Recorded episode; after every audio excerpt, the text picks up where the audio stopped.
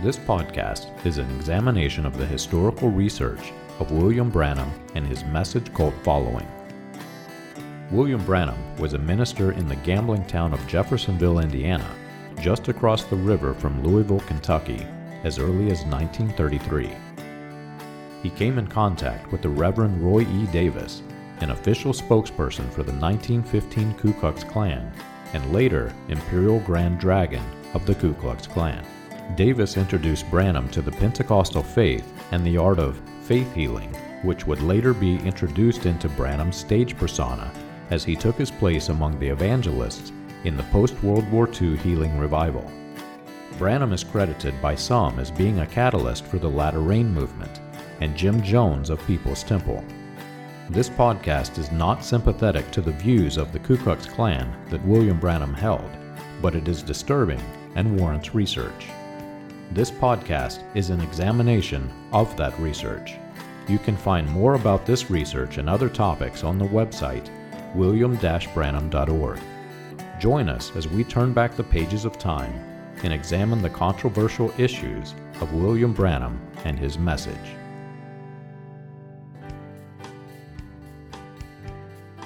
On January 1st, 2012, my family and I made the very difficult decision to leave the religion of my family. This was no small decision. Our faith was more than a religion, it was our community. We knew that the message practiced emotional shunning, often physical shunning, and that many of our friends and family would abandon us for leaving. In 2012, before beginning the historical examination of William Branham's message cult following, we started a full and complete doctrinal examination of each iteration of William Branham's stage persona. This recording was made public between the years 2012 and 2018 and was part of that examination. It may not reflect our current religious beliefs, views, or opinions, and may not include the latest information. It does, however, capture the mindset of a person seeking freedom from the cult following and is being shared as a tool to help others seeking freedom as well as those examining the message cult mindset to assist in the deprogramming and the transition of cult members. Today I'd like to discuss the subject, a different Jesus. This is a subject that has really been bothering me deeply for the past year because I have many friends and family members who are still trapped into this cult. And the question that I always seem to fight back in my mind is are they saved? Paul says in Corinthians 2:18, "Let no one disqualify you, insisting on asceticism and worship of, of angels, going on in detail about his visions, puffed up without reason by his sensuous mind. This is a very scary statement. Disqualifying means that you can't finish the race because you violated the rules. Asceticism means to deny yourself things that you might enjoy for a purpose of holiness. Worship of angels. William Branham even prayed to his angel. So I asked myself, are my friends and family members disqualified? Honestly, this reminds me of the Corinthians. The people of Corinth were easily swayed, and Paul continually wrote the Corinthians and tried to put them back on track. In one of his letters, he rebukes the Corinthians with this statement If someone comes to you and proclaims another Jesus than the one we proclaimed, Paul, or if you received a different spirit from the one that you received, meaning the one they received when Paul was there, or if you accept a different gospel than the one that you've accepted. You put up with it readily enough, he says, meaning that they were so swayed that they would listen to something else even though they had accepted the real gospel of Jesus Christ. This thought really astounded me. When you consider the many strange things that I had been taught about Jesus that simply aren't in the Bible, was the angel that William Branham had with him Christ? Or was it a different spirit? Let's find out. In 1955, William Branham says this. He says, Michael, meaning the archangel, was Christ, of course, who fought the angelic wars in heaven with the devil. So I asked myself, is Jesus Christ an archangel, as Branham claimed? Or is Jesus Christ the eternal God, the creator of the heavens and the earth, as the Bible says? Researching the statement with other cults of the past, I found this teaching was not William Branham's divine revelation. It's actually a teaching of Charles Taze Russell of the Jehovah's Witnesses. Studying the works of Charles Taze Russell, I found many, many teachings that I grew up with that were the divine revelation of this other false prophet, Charles Taze, Taze Russell, and he created another cult. In studying this, I found something else very interesting. Jehovah's Witnesses deny the power of God by limiting the full nature of God. They teach three main points. Number one, Jesus of the New Testament is Jehovah of the Old. Number two, Jesus was a man when he was born, but he turned into God when John baptized him. Number three, Jesus died on the cross as a man. Now, studying this, I know that Jehovah of the Old Testament is God, and Jesus is God. However, the twisting of the word Jehovah is what comes into focus. Around the 13th century, the term Jehovah appeared first when Christian scholars took the consonants of Yahweh, YHWH, and they pronounced it with vowels of Adonai. The resulting sound was Yahuwah, which has a Latin spelling of Jehovah.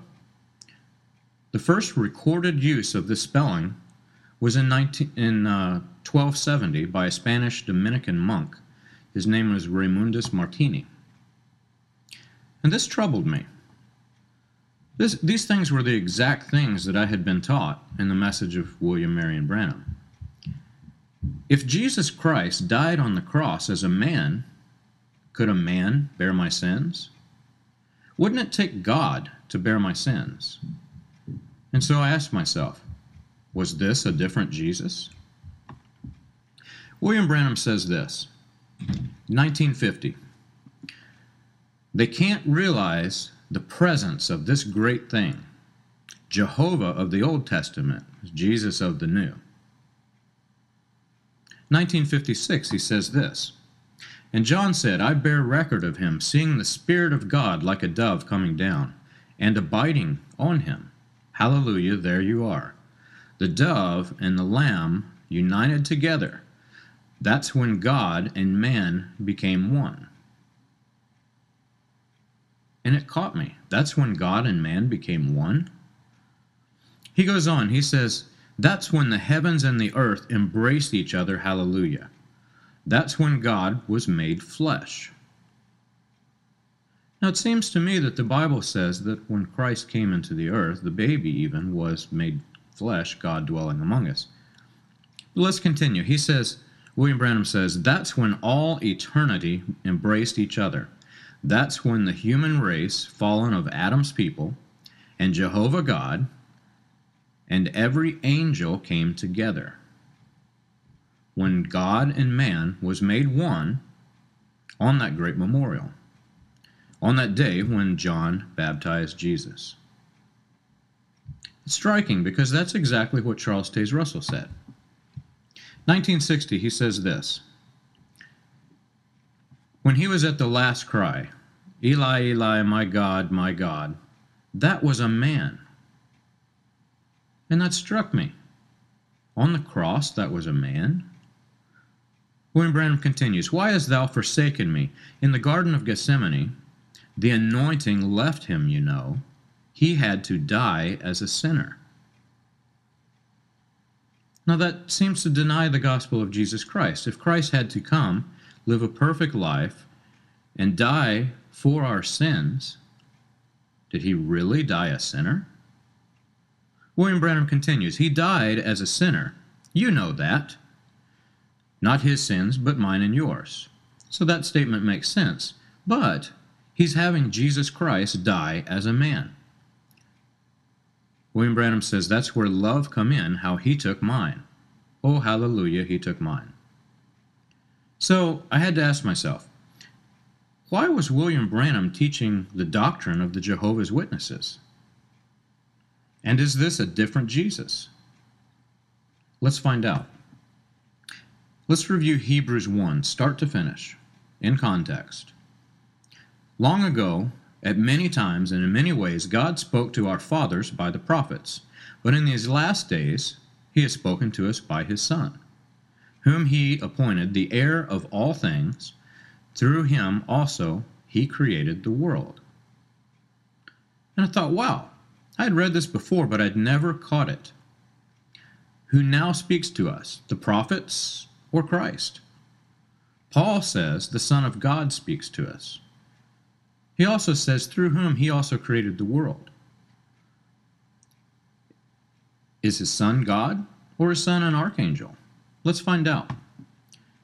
Paul continues. He says, He is the radiance of glory of God and the exact imprint of his nature. He upholds the universe by, his, by the word of his power. After making purification for sins, God, making purifications for sins, he sat down at the right hand of the majesty on high, having became as much superior to the angels, as the name he has inherited is more excellent than theirs for which the angels did God ever say? Which of the angels did God ever say, You are my son? Today I have begotten you. Or again, I will be to him a father, and he shall be to me a son. And again, when he brings the firstborn into the world, he says, Let all God's angels worship him. So let me get this straight. If William Branham taught that Jesus is an angel, and Paul said that the Father told his angels to worship him, does that mean that an angel worshiped an angel? Let's keep reading. Of the angels, he says, he makes his wings angels' wings. He makes his, I'm sorry, he makes his angels' wings and his ministers a flame of fire. But the Son of God says, Your throne, O God, is forever and ever. The scepter of right, uprightness is the scepter of your kingdom. So, if Paul gives a clear separation between the Son of God and an angel, is this teaching of the Jehovah's Witnesses that Branham copied from Charles Taze Russell the same message that Paul preached? Let's find out. He says this you have loved righteousness and hated wickedness. Therefore, God, your God, has anointed you with the oil of gladness beyond your companions. And you, Lord, laid the foundation of the earth in the beginning, and the heavens are the work of your hands. They will perish, but you will remain. They will all wear out like a garment, like a robe, you will roll them up. Like a garment, they will be changed, but you are the same and your years will have no end. So, if Christ was the one who laid the foundation of the world, if Christ was the Creator, and if Christ was eternal, having no beginning, having no end, could he not have been God when he was born? In fact, it almost sounds like Paul is speaking directly to William Branham, arguing with him. And rightfully so. William Branham claimed that he taught the same message as Paul preached. Listen to how this chapter ends.